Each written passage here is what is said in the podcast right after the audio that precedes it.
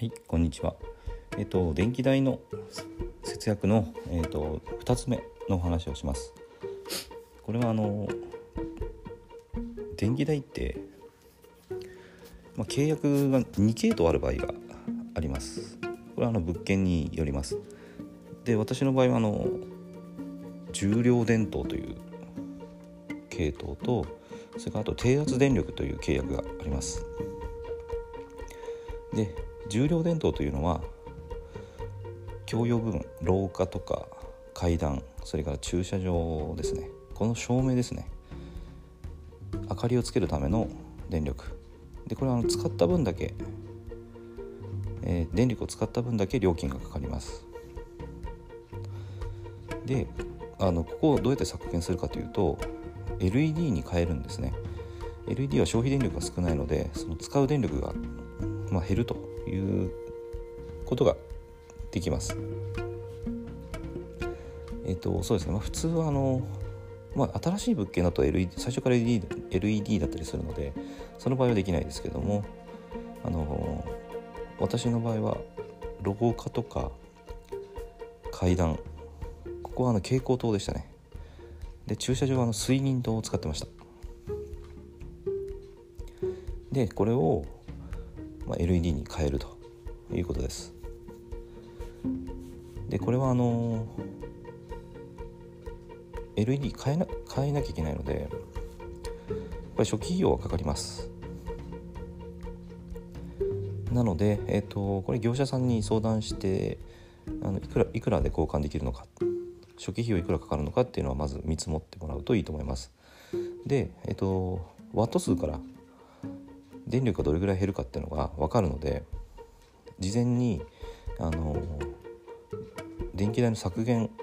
効果ですねそれがどれぐらいあるかっていうのを見積もってもらうと。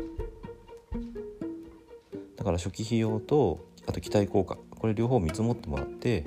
そこから判断するといいと思います。やるかやらないかですね。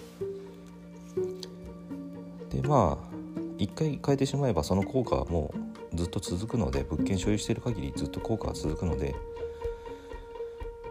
えーと、初期費用がまあどれぐらいで回収できるかですね、まあ、2年とか3年とか、まあ、5年ぐらいでも別にいいかなと思いますけども初期費用がちゃんと、まあ、数年で回収できるのか、えー、ここを見てやって、えー、やるかやらないかの判断をしてみるといいと思います。まあ、見積もりだけだったら無料なのでやらないっていう選択ももちろんあるので、え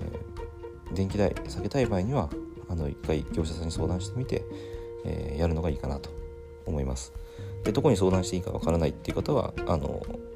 チャンネルの概要欄から LINE に登録して私に連絡をしてみてください。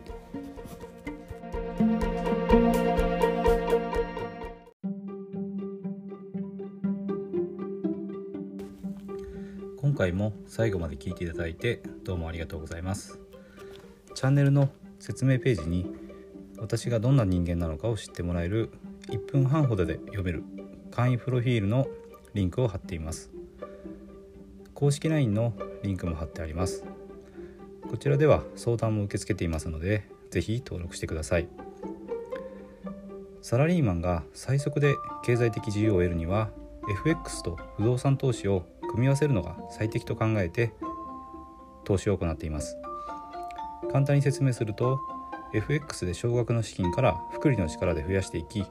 ある程度の資金ができたらその資金を使って不動産を良い条件で購入していくという作戦です。